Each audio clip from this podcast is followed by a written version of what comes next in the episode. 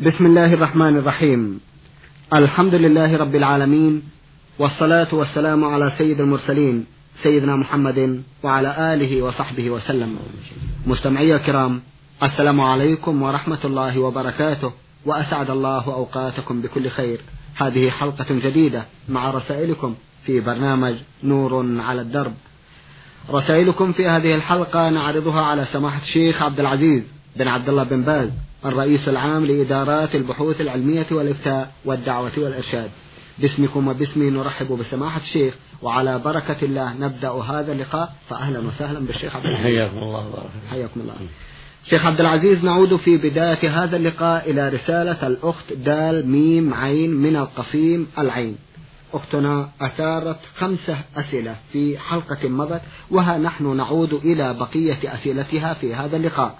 فتقول في سؤال لها لقد تمادى الناس وتساهلوا في ذهاب بناتهم مع أصحاب النقل إلى مدارس خارج بلدتهن وذلك بدون محرم مع السائق ولا يرى الجميع من بد في ذلك. فحبذا لو عالجتم هذه المشكلة أنتم يا رجال الدين ويا أهل العلم. جزاكم الله عنها وعن المسلمين خير الجزاء وجعل لما تقولون أذنا واعية وقلوبا صاغية. بسم الله الرحمن الرحيم. الحمد لله وصلى الله وسلم على رسول الله وعلى آله وأصحابه ومن اهتدى بهداه. أما بعد فقد ثبتت السنة عن رسول الله عليه الصلاة والسلام للنهي عن سفر المرأة بدون محرم.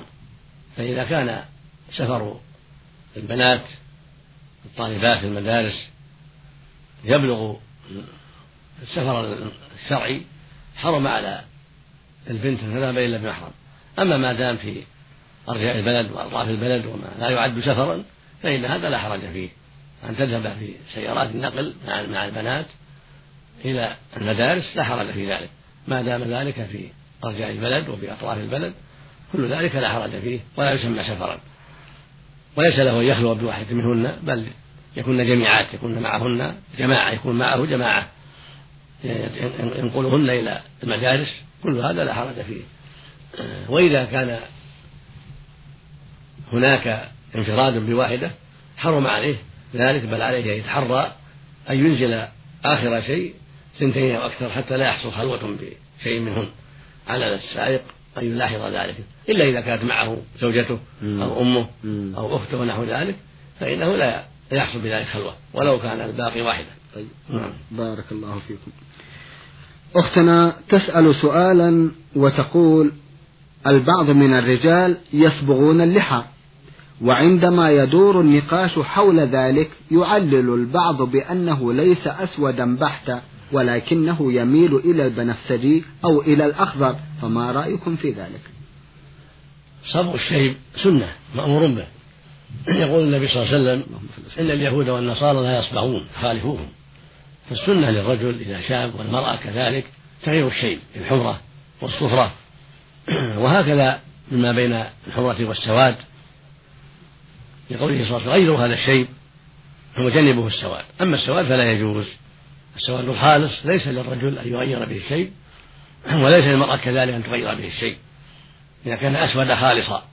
أما إذا كان سواد فيه حمرة ليس بقان فلا حرج في ذلك. فعلى الرجل وعلى المرأة أن يتحرى أن يتحرى هذا الأمر وأن يحذر ما حرم الله عز وجل. فقد جاءت الأحاديث الصحيحة عن رسول الله عليه الصلاة والسلام بتحريم الصوم بالسواد. ومن جملة ذلك ما جاء في حديث ابن عباس عند أبي ثور والنسائي بسند الصحيح عن النبي صلى الله عليه وسلم قال يكون في آخر الزمان قوم يخضبون بالسواد كحواصل الحمام لا يريحون رائحة الجنة. هذا وعيد شديد.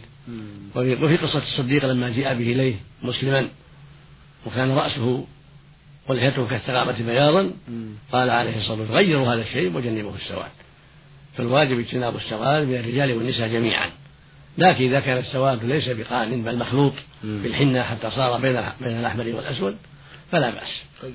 نعم. بارك الله فيكم. من القصيم رسالة وصلت إلى البرنامج من أحد الإخوة ميم ميم فاء المذنب أخونا يسأل ويقول أنتم تعلمون أن كل المطابخ فيها مغاسل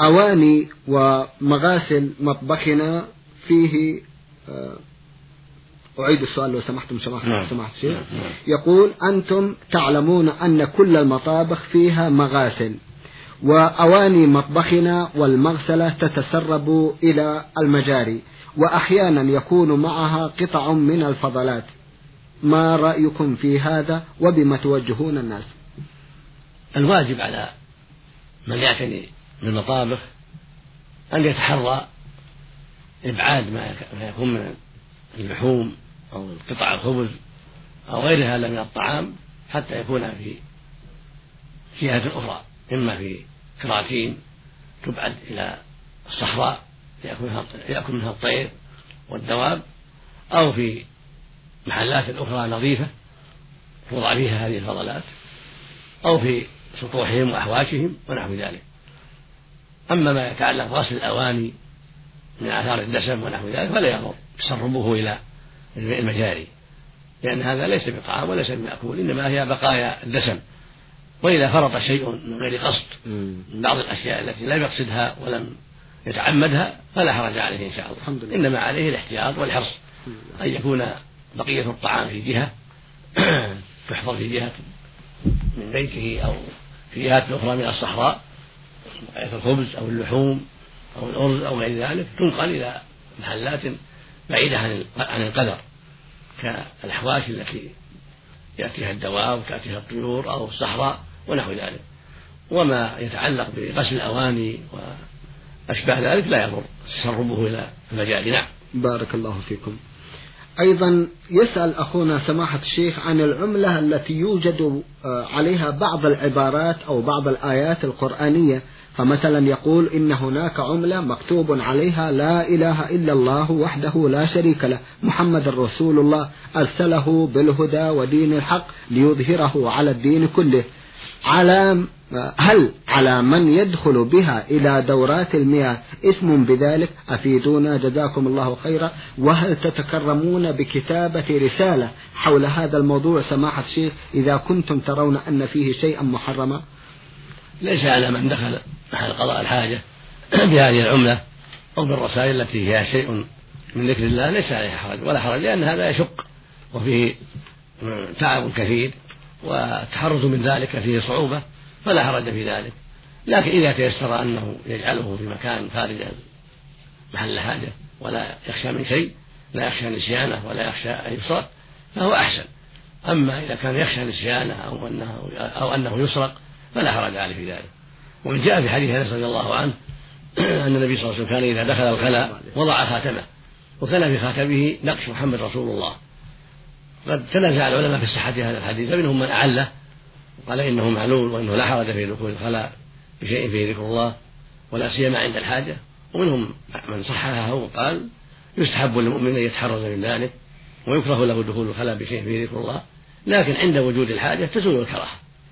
إذا كان هناك حاجة بأنه يخشى أن ينساه أو يخشى أن تذهب به الرياح أو يلعب به الأطفال أو يأخذه أحد فلا حرج في الدخول لأن لأن المشقة تجب التيسير.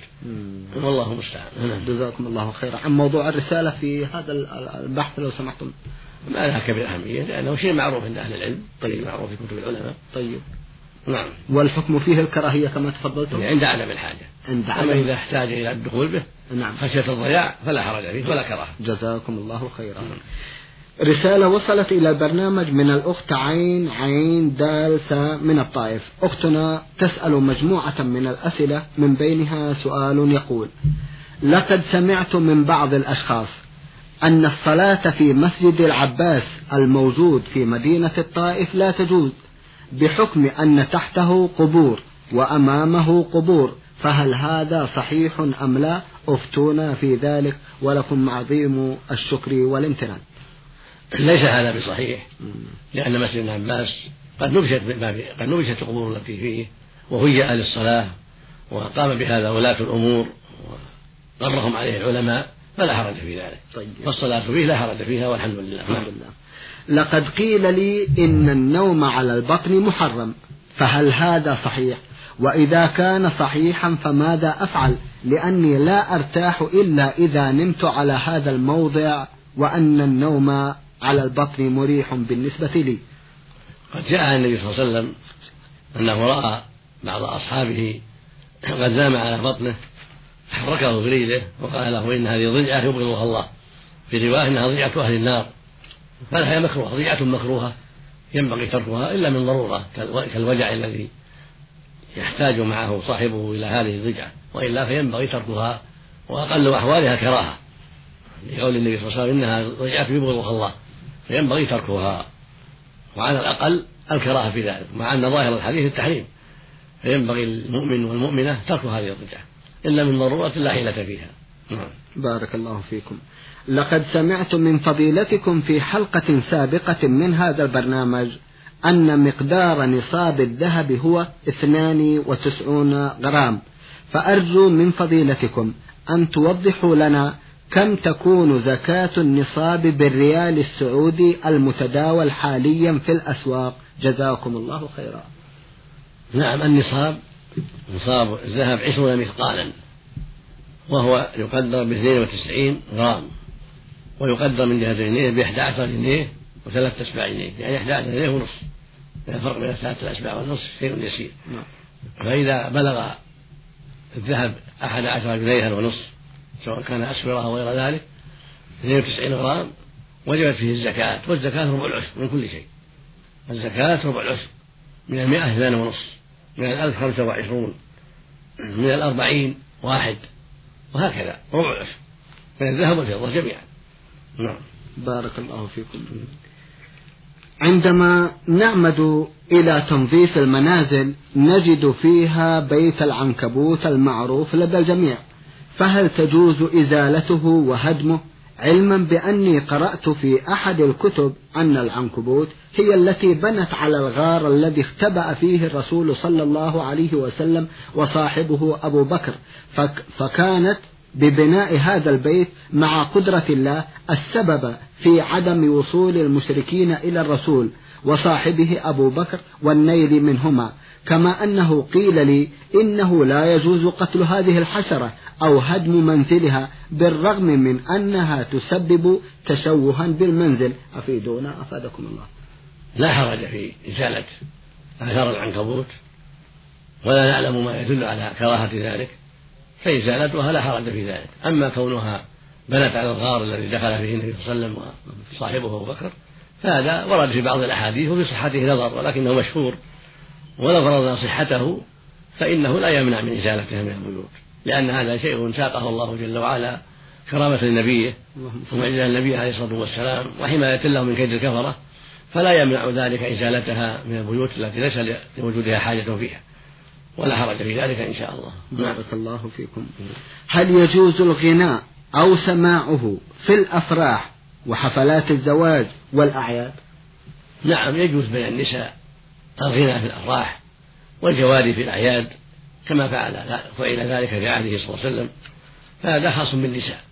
ولا يجوز فيه اختلاط مع الرجال ولا ينبغي فعل الرجال. ولا يجوز للرجال ولكن هذا من شأن النساء في أفراح العرس بينهن الأغاني الجارية بها العادة في مدح الأزواج ومدحها للزوج وأسرة الزوجة وأشباه ذلك. الأغاني التي ليس فيها مدح لمحرم ولا تسمع على محرم ولا دعوة إلى باطل. إنما هي أغاني عادية في فيما بين النساء في مدح الزوجة أو أسرتها أو الزوجة وأسرتها أو ما يتعلق بذلك.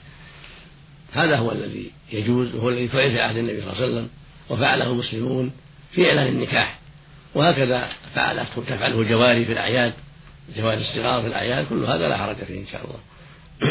بارك الله فيكم. آه، سواء صحب ذلك شيئا من الموسيقى أو, أو لا الدف مع الدف فقط. مع الدف فقط. أما الموسيقى أو العود أو نحو لا يجوز. لا يجوز. إنما هو مع الدف وهو معروف عند النساء. آه، هو الطار الذي له وجه واحد. نعم. يفعل في الأعراس فقط أو مع تفعله الجواري في العيد كما فعل بعض الجواري في بيت النبي صلى الله عليه وسلم في بيت عائشة. نعم. نعم. بارك الله فيكم. هذه رسالة وصلت إلى البرنامج من الأخ عوض بن سرور المطيري من آه، مهد الذهب.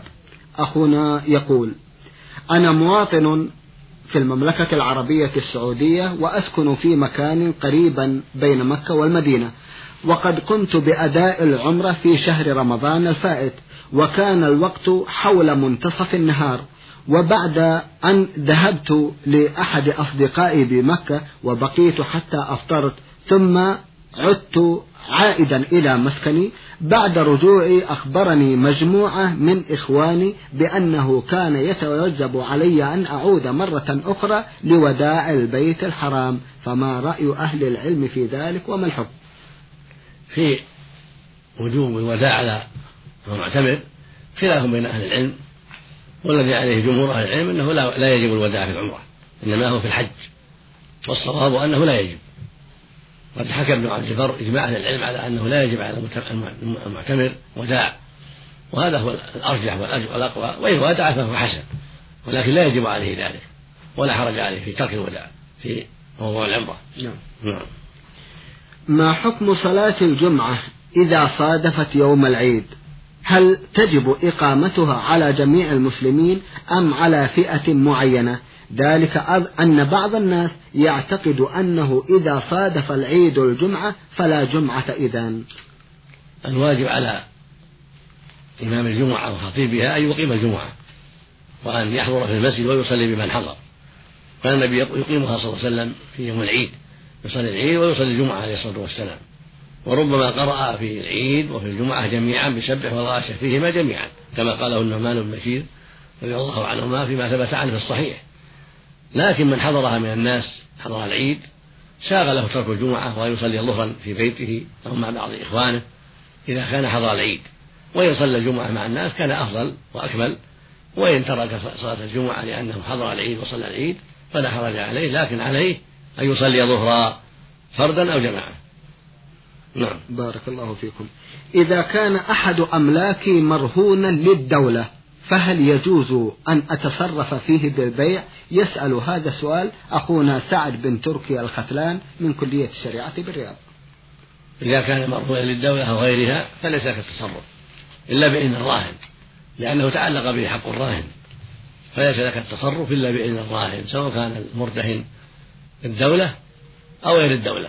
حق المرتهن تعلق, تعلق بهذا المال فليس للراهن وهو المالك أن يتصرف إلا بإذن المرتهن سواء كان مرتهن الدولة أو غيرها. نعم. الرسالة التالية وصلت إلى البرنامج من البحرين وباعثها أحد الإخوة من هناك يقول خا جيم را أخونا له تسعة أسئلة فقط سمعت الشيخ. نعم. يسأل في أحد أسئلته ويقول إذا تلفظت في داخل المسجد وقلت اللهم إني نويت الوضوء لصلاة العصر مثلا أو نويت للصلاة بهذه الطريقة. هل هذا يعتبر بدعة؟ أفيدونا. جزاكم الله خيرا. نعم نعم. ليس له التلفظ بالنية.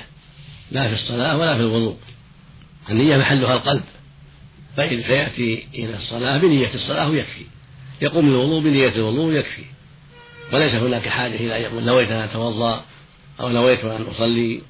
أو نويت أن أصوم أو نويت أن أحج أو ما أشبه ذلك. إنما النية محلها القلب. يقول صلى الله عليه وسلم إنما الأعمال بالنيات وإنما لكل امرئ ما نوى. ولم يكن عليه الصلاة والسلام ولا أصحابه يتلفظون بالنية في الصلاة ولا في الوضوء. ولنا وعلينا أن نتأسى بهم في ذلك. ولا نحدث في ديننا ما لم يأذن به الله. يقول عليه الصلاة والسلام من عمل عملا ليس عليه أمره فهو رد يعني فهو مردود. وبهذا يعلم أن التلفظ بدعة التلفظ بالنية بدعة نعم. لدينا جهة تساعدنا على السياحة خارج البلدان في الصيف. وأخواتي والوالدة يودون السفر إلى أوروبا ولكن ليس معهم محرم وهم يكونون مجموعة كبيرة مع باقي العائلة فهل يجوز أن يسافروا ولو كثر عددهم بقولهم؟ علما بأني لن أسافر معهم. أفيدونا في ذلك لو تكرمتم ليس للمرأة السفر بدون محرم ولو تعدد وجود النساء فليس لهن السفر إلا بمحرم. ولو كنا جماعة بقول النبي صلى الله عليه وسلم لا تسافر امرأة إلا مع ذي محرم. فلا يجوز للنساء السفر بدون محرم حتى ولو لمكة ولو للحج ولو للعمرة. فكيف بالسفر إلى بلاد الكفرة؟ السفر إلى بلاد الكفرة محرم. لا يجوز لهن السفر إلى بلاد الكفرة ولو بمحرم ليس لهن السفر إلى بلاد لأن في ذلك خطرا عظيما. ولا غير النساء أيضا كذلك لا يجوز للشباب ولا غير الشباب من الناس أن يسافروا إلى بلاد الكفرة لأن هذا فيه خطرا عظيما وشرا كثيرا فالواجب ترك ذلك. وقد قرر أهل العلم وأوضحوا رحمة الله عليهم أنه لا يجوز السفر إلى بلاد الكفار. إلا لعلة وحاجة كأن يسافر للعلاج مع كونه ممن لا يخشى عليه الخطر أما كونه يسافر للنزهة أو للسياحة في بلاد الكفرة فلا يجوز عليه. إلا لعالم معروف بالعلم والفضل لا يخشى على دينه ليدعو إلى الله وليعلم دين الله ويرشد إلى الله هذا لا بأس به من باب الدعوة إلى الله. أما سفر الجهلة من النساء ومن الشباب إلى بلاد الكفار فهذا فيه خطر عظيم ولا يجوز. وإذا كان سفر النساء بدون محرم صار أشد في الإثم. لا يجوز لا سفر بمحرم ولا بغير محرم إلى بلاد الكفرة ينبغي لأهل الإسلام أن يتباعدوا عن هذا الشيء وأن يحذروه لأن فيه خطرا كثيرا. وإن كان الآن قد تساهل الناس في هذا وكثر منهم السفر إلى بلاد الكفرة لكن ليس عملهم بحجة وليس دليلا على الجواز. بل الواجب على أهل الإسلام أن يتباعدوا عن ذلك وأن يحذروا ذلك وأن يمنعوا نساءهم وشبابهم من السفر إلى بلاد الكفار اللهم إلا من ضرورة لا حيلة فيها بحيث يسافر الرجل أو المرأة للعلاج ويكون معه من يلاحظه ويشرف عليه ويعتني به حتى لا يقع في شر وحتى لا يقع يقع فريسة للكفرة ودعاة الكفر. أما من كان عنده علم وعنده بصيرة وعنده قوة على هذا الأمر بحيث يستطيع أن يدعو إلى الله ويرشد إلى الله ويعلم الناس الدين ويدعو الكفار للدخول في الإسلام هذا لا حرج عليه إذا كان عنده علم وعنده بصيرة ولا يخشى على نفسه الفتنة. نعم. أه، هل من كلمة سماحة الشيخ تلك الجهة التي تعينهم على السفر للخارج ولا نعم نعم ننصح جميع إخواننا أن لا يعينوا على هذا. ننصح الآباء والأمهات والإخوان وجميع الناس. ننصحهم أن لا يعينوا على السفر إلى بلاد الكفرة لأن هذا السفر فيه خطر كثير وهو معلوم. وكم من مسافر رجع بغير دينه أو رجع ناقص الدين جدا فينبغي لجميع المسؤولين وللآباء والأمهات والإخوان والأقارب ألا يساعدوا في سفر الشباب أو النساء إلى الخارج إلى الكفرة لأن في سفر الجميع إلى بلاد الكفرة خطرا عظيما وشرا كثيرا. نسأل الله للجميع العافية. اللهم آمين. أخونا يقول أنا أسكن مع مع عائلتي في منزل واحد وأقوم وأقوم بمراعاة مصالحهم بعد وفاة والدي. لكني أود السفر إلى المدينة المنورة والبقاء فيها ولكن والدتي لا تطيق فراغي وأنها تقول ليس لهم إلا الله. ثم أنا مع العلم بأن لدي إخوة أربعة غيري الأكبر مني والأصغر قد تزوجوا وأنجبوا أولاد إلا أنا. وأنا لا أريد السفر إلا لطاعة الله وقضاء باقي العمر في الطاعة لأن بلادنا تعلمون ما نشكو منها. وإذا لم أستطع السفر فأود الخروج في بيت لوحدي كي يتسنى لي تربية, تربية أولادي التربية الصحيحة لأني لا أستطيع أن أعيش معهم لأنهم يتتبعون مشاهدة الفيديو وغير ذلك. أرجو من سماحة الشيخ توجيهي حول هذه القضايا. جزاكم الله خيرا. إذا كان عليك خطر في البقاء معهم فلا بأس أن تنتقل في بيت مستقل في المدينة أو بغيرها وعليك أن تراعي مشاعر الوالدة وتستسمحها بالكلام الطيب والعبارة الحسنة حتى تسمح إن شاء الله. فإن لم تسمح وأنت عليك خطر وعلى أولادك خطر من الاجتماع بإخوتك الذين يتسامحون في الفيديو وغير ذلك فلا حرج عليك. وعلى الوالدة أن تسمح عنك عليها أن تتقي الله وعليها أن تسمح لك وعليها لا تسدد لأنك تطلب السلامة لدينك فلا حرج عليك. وأنت استعن بالله جل وعلا واعمل ما تراه أصلح لدينك وأصلح لأولادك وأسلم لعرضك هذا هو الواجب عليه الله يقول فاتقوا الله ما استطعتم. فالمؤمن يتقي الله ما استطاع ويحرص على سلامة دينه وسلامة أولاده وعلى تربية أولاده التربية الإسلامية وعلى الوالدة أن تعينك على ذلك. فإن هدى الله إخوتك وتباعدوا عما حرم الله وصلحت الحال تبقى معهم والحمد لله. أما إن لم تتغير الحال وأنت تخشى على دينك وعلى أولادك فلك أن تنتقل وإن لم ترضى الوالدة. لكن عليها أن ترضى وعليها أن تسمح وعليها أن تقدر ما ذكرته من الحاجة إلى الانفراد. رزق الله جميع التوفيق والهداية. اللهم آمين. لدينا بعض الأئمة يجهرون في صلاة الفرض بالبسملة فما حكم ذلك؟ وهو وهل هو مكروه؟ لأن الرسول صلى الله عليه وسلم لم يجهر بها كما يقال ولم ينهى عنها. وهل يأثم من اقتدى بالإمام؟ أفتونا. جزاكم الله خيرا. الجهر بالبسملة خلاف السنة. السنة أن يسر بالبسملة. هذا هو المحفوظ عن النبي عليه الصلاة والسلام كما رواه أنس وغيره عن النبي عليه الصلاة والسلام. لكن إذا جهر بها بعض الأحيان للتعليم والفائدة حتى يعلم الناس أنها تقرأ فلا حرج في ذلك. أما استمراره عليها ومداومته على الجهر هذا خلاف السنة وأقل أحواله كراهة. فينبغي أن ينصح من فعل ذلك ويوجه إلى الخير. نعم. بارك الله فيكم. لدينا صور فوتوغرافية كثيرة. وأكثرها صور للعائلة والأصدقاء وأنا محتفظ بها من أمد طويل للذكرى فهل أنا آثم على جمعها؟ نعم نعم. عليك أن تتركها وتزيلها ولا تحتفظ بها. لقول النبي صلى الله عليه وسلم لا تدع صورة إلا طمستها. ولأنه نهى عن الصورة في البيت عليه الصلاة والسلام فينبغي لك أن تتلفها ولا حاجة إلى الذكرى بالصور. يكفي ذكرها ذكر أقاربك وأصحابك بالقلب لا حاجة إلى الصور. هداك الله ووفقنا وإياك. اللهم آمين.